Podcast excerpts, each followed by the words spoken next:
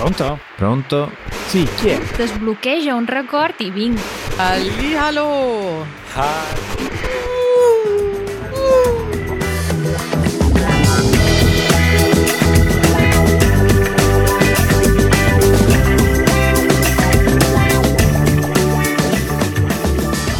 Buongiorno. Buongiorno Matteo, ma hai sentito queste macchine che sfrecciano? Sì, ma dove, dove sei? Dove sei? All'autodromo? Eh dove sì, sei? Sono in pista, ma non andranno troppo veloci queste macchine? Eh, mi sembra di sì, mi sembrava diciamo delle macchine che correvano proprio tanto. Eh, troppo forse? Dipende se siamo in città o se siamo su una pista. Se siamo in pista andate più veloce che potete, ma se siamo in strada andate piano piano. Sì, molto piano, io sono per il piano. Io invece sono per il veloce, ma soltanto in pista. E quindi io direi, Matteo, tuffiamoci velocemente, anzi sfrecciamo velocemente nella prima sezione della nostra puntata. Sport. Ancora sport. Facciamo un po' di sport. Eh sì, è un periodo particolare per lo sport in Italia. C'è fermento, c'è euforia, anche io non sto nella pelle.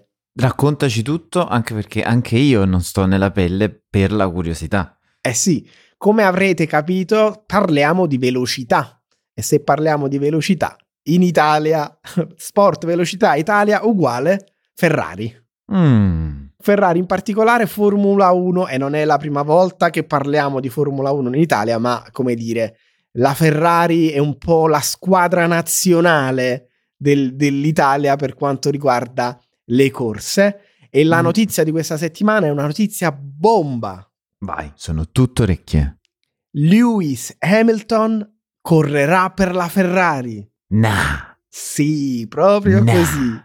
Non ci credo. Notizia del millennio forse per quanto riguarda la Formula uno. Ma siamo sicuri? Ha ferma- firmato? È tutto...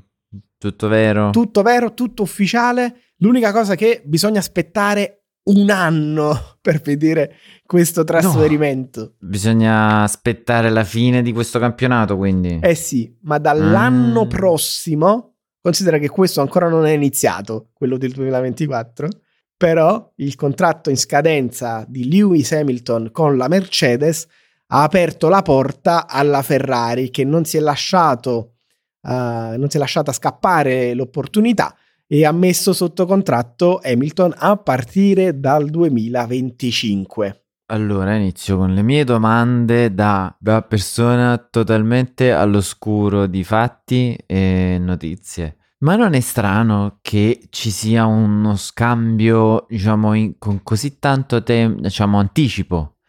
Eh, non, questa cosa non influisce sul rendimento dell'atleta?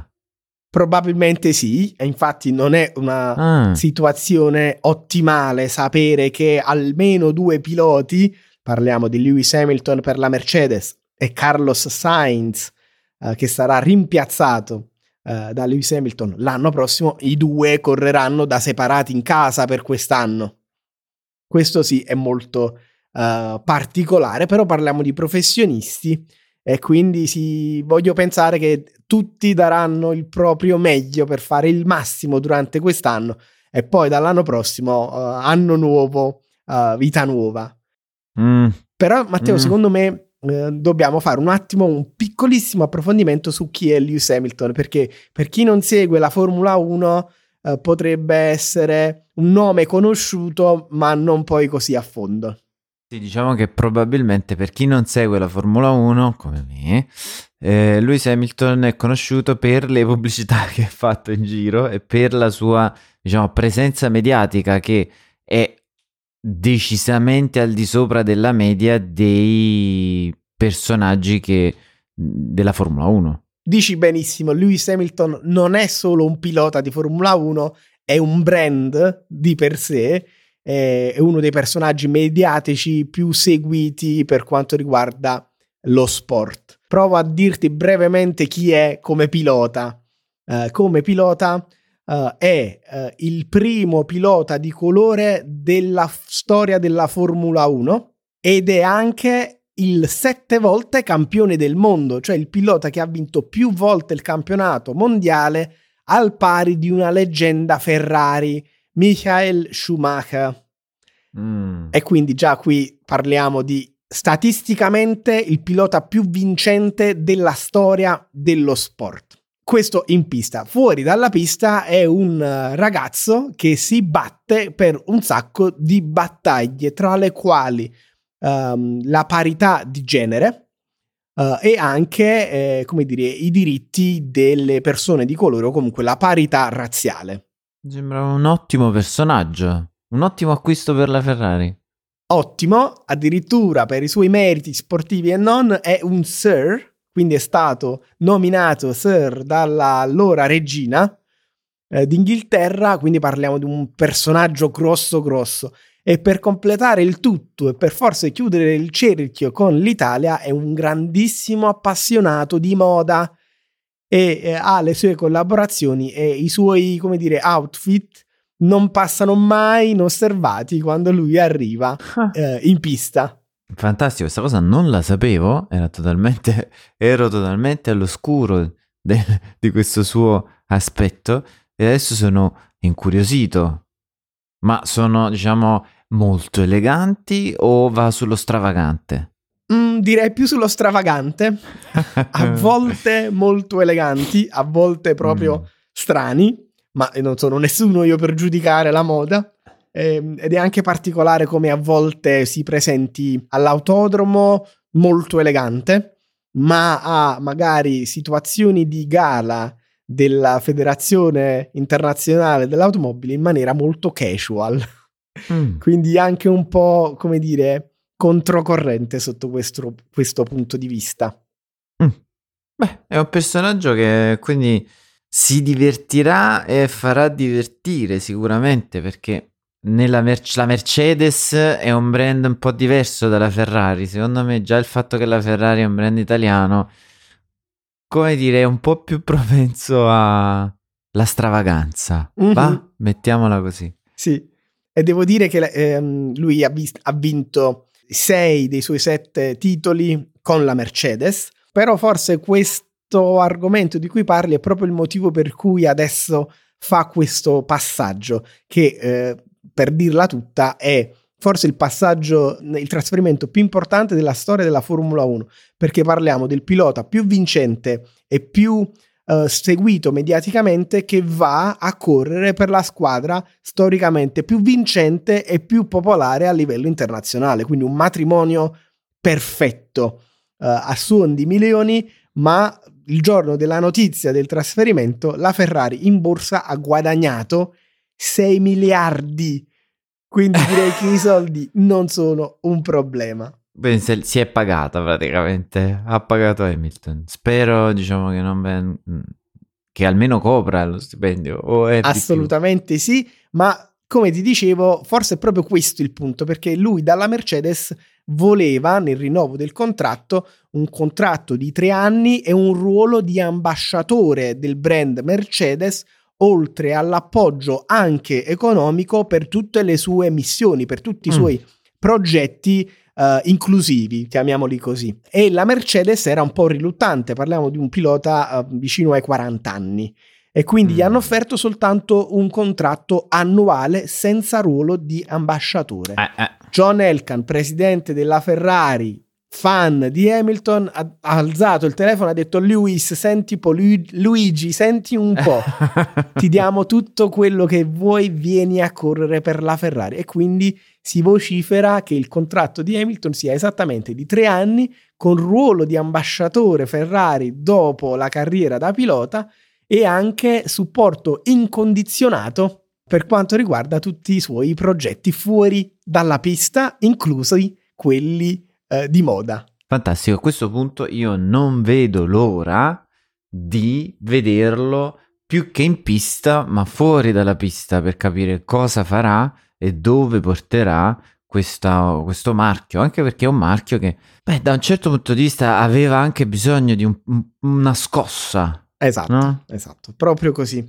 Io sono curioso di vederlo in pista da, da fan accanito di Formula uno e in particolare di Hamilton, ma anche fuori dalla pista. E siccome lui segue una dieta prevalentemente vegetariana o vegana, ah. la mia domanda è: Ma adesso come fa a trovare i tortellini vegani?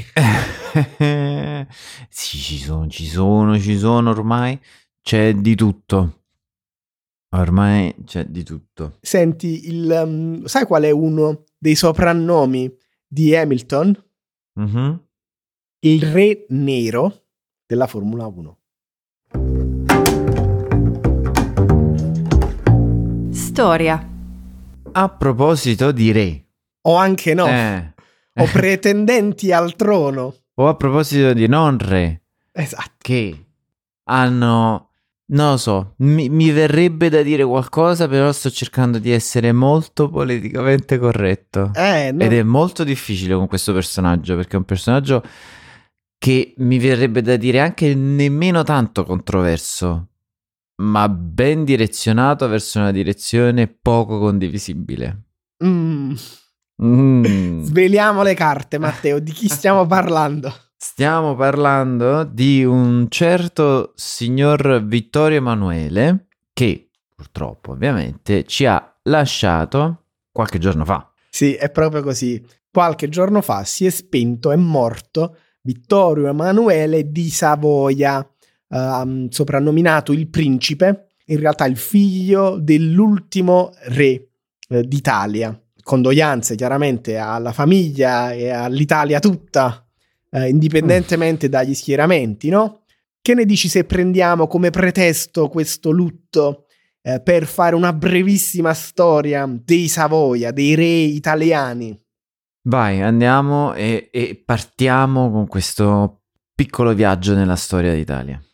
Allora, il primo re d'Italia, a partire dall'unità, quindi milleottocentosessantuno, è Vittorio Emanuele secondo, già qui c'è qualcosa di strano. Il primo re d'Italia è Vittorio Emanuele secondo, perché lui era già re eh, di Savoia, della Sardegna, in realtà del regno di Sardegna, che includeva la Sardegna e il Piemonte. Siccome è lui uno dei cervelli dietro l'unità d'Italia, quando poi viene promosso a re d'Italia, eh, primo re d'Italia, decide di mantenere non solo il suo nome ma anche il, il suo numero, e quindi il primo re d'Italia è Vittorio Emanuele secondo.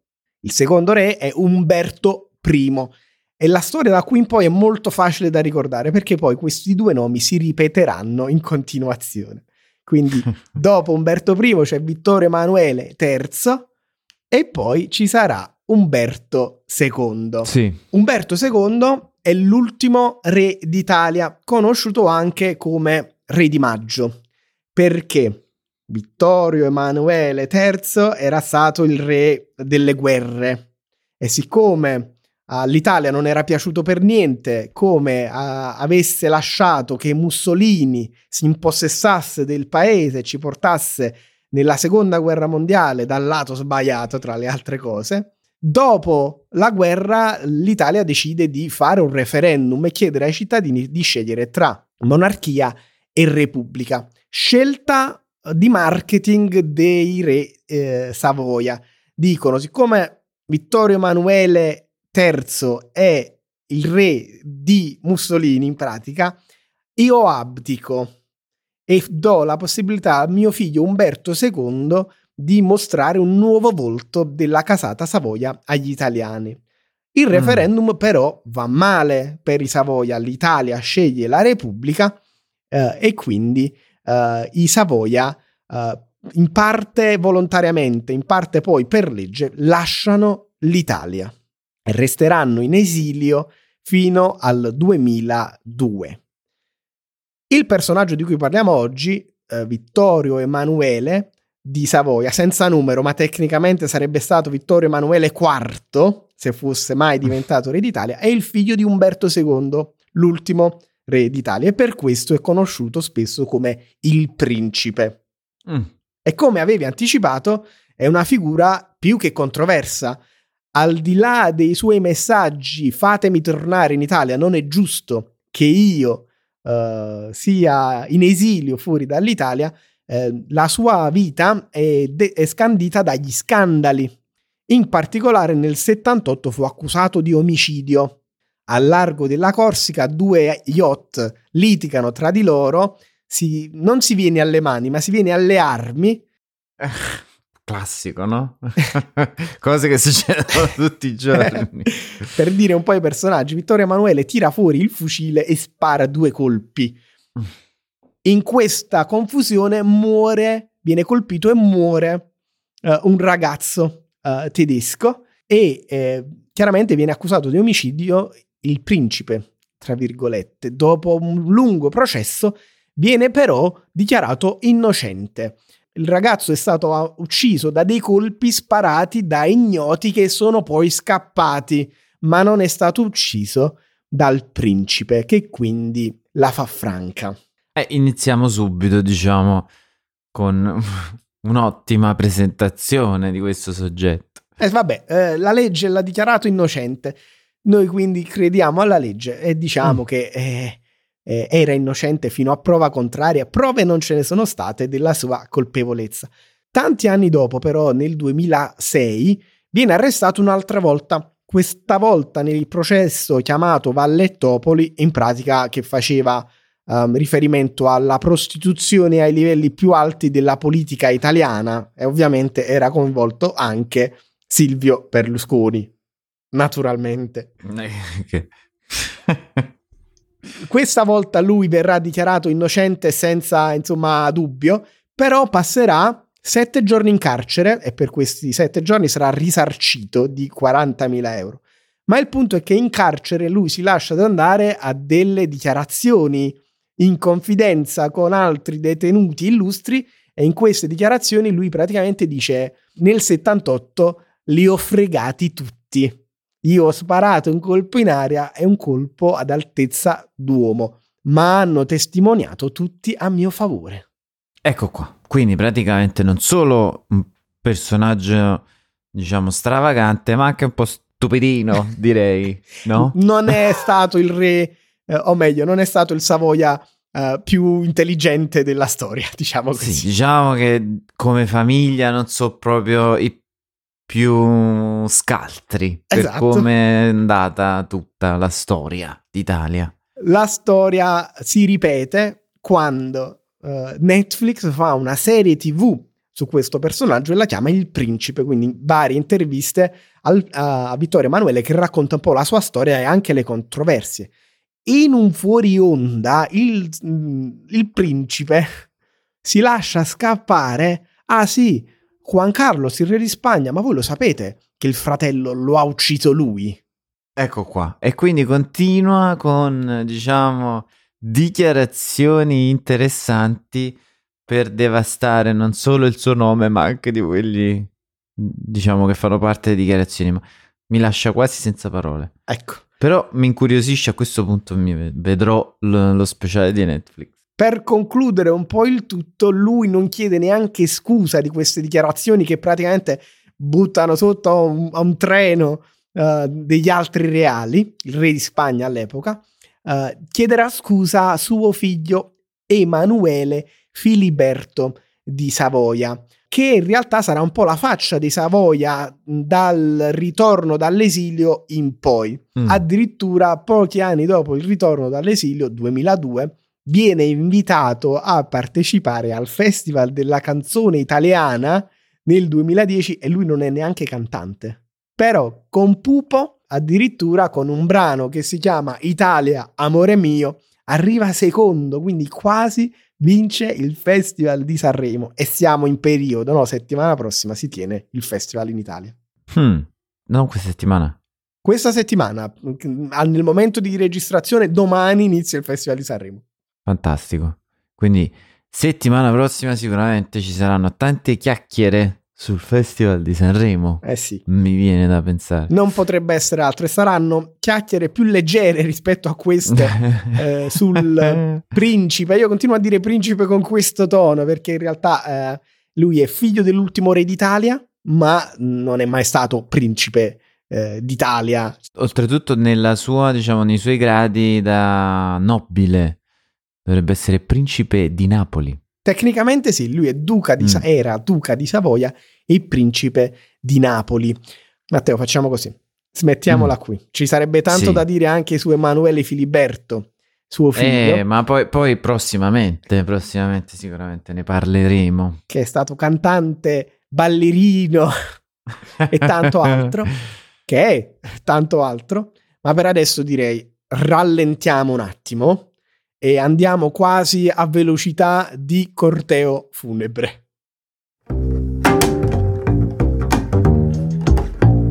La vita in Italia.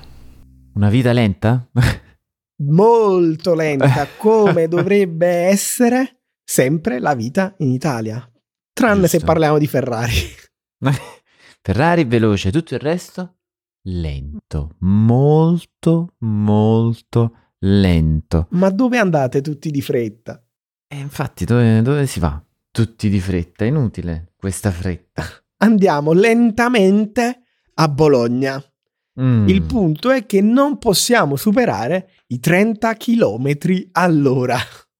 Aia, andiamo veramente molto lenti. Eh sì, oddio, se corriamo andiamo veloci, se siamo in bicicletta ancora.